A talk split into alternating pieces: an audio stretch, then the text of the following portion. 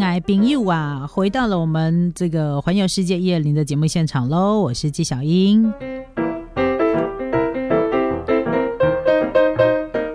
好的，呃，我已经一年多都没有回我的故乡去走走，对不对？呃，对于我的故乡，我甚是想念，好不好？但是，呃，大家都知道我非常喜欢自由行，然后呢，制霸全日本是我的愿望，哈。那受到这疫情的影响呢，我这个计划稍微的有点就是终止一下，这样。不过，呃，很多很多的朋友也跟我一样，可能都很想念呢这个自由行的 feel，哈，自由行的感觉。那对于日本这个国家呢？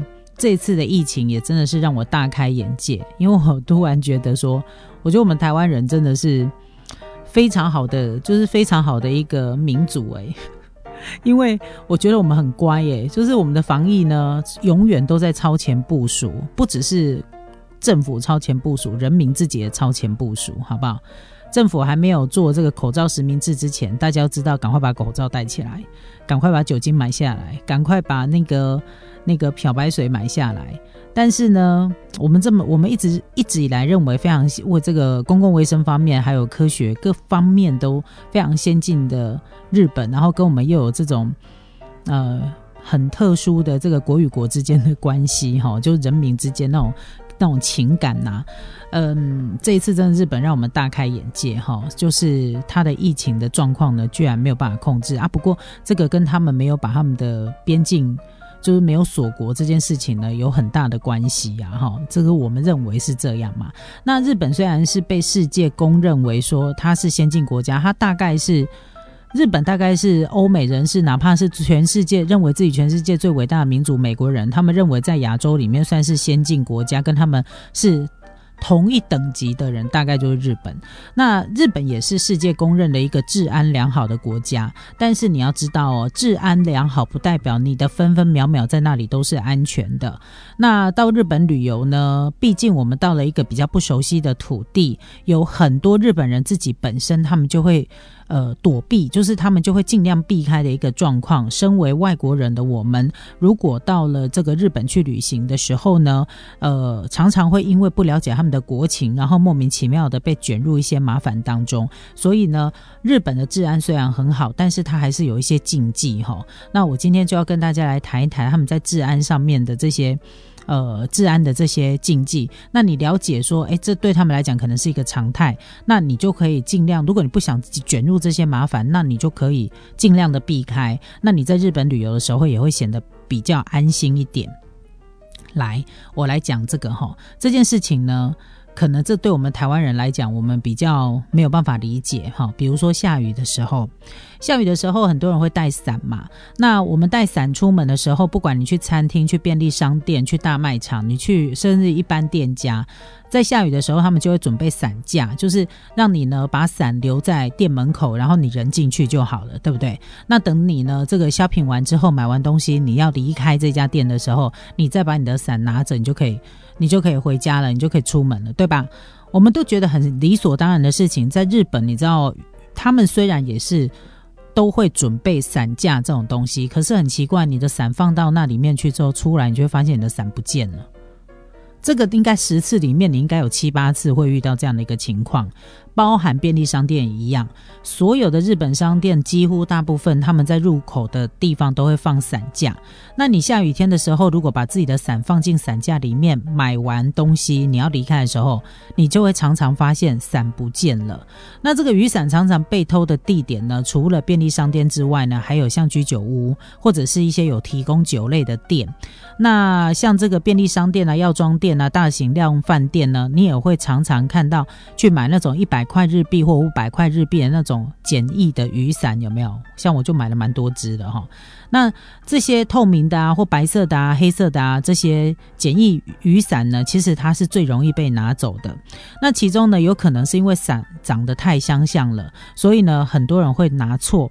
那还有另外一个说法，就是呢，反正他们认为伞是一种很便宜的东西，所以拿走他们也不会发生什，他们也没有什么罪恶感。所以呢，当你在下雨天在日本的时候呢，拿着这个伞呢，你常常伞插到那个外面的那个伞插里面呢。那个伞就会不见，有没有？大家有没有发现？常常会有这种情况，十次里面真的啦，七八次跑不掉。那怎么办呢？其实他们也除了伞架之外呢，他们也会提供那个，就是提供那种包包雨伞的那个塑胶袋，长长长形那种塑胶袋。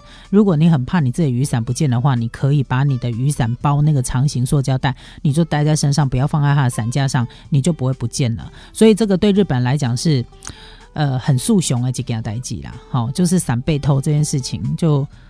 有的人就是求方便，他也不会管那是不是你的，反正你就在便利商店或外面一大堆伞架，然后伞大家长得一样，白色透明的嘛，不是白色就是透明的嘛，对不对？然后呢被拿走，对他们来讲就很速雄，所以也有蛮多的饭店会提供那个良心伞，哈，就是呃就是让你借用伞这样，然后呢借用伞之后呢，你可以留着，就是拿回来还，然后或者有的你可以不用拿回来还，哦。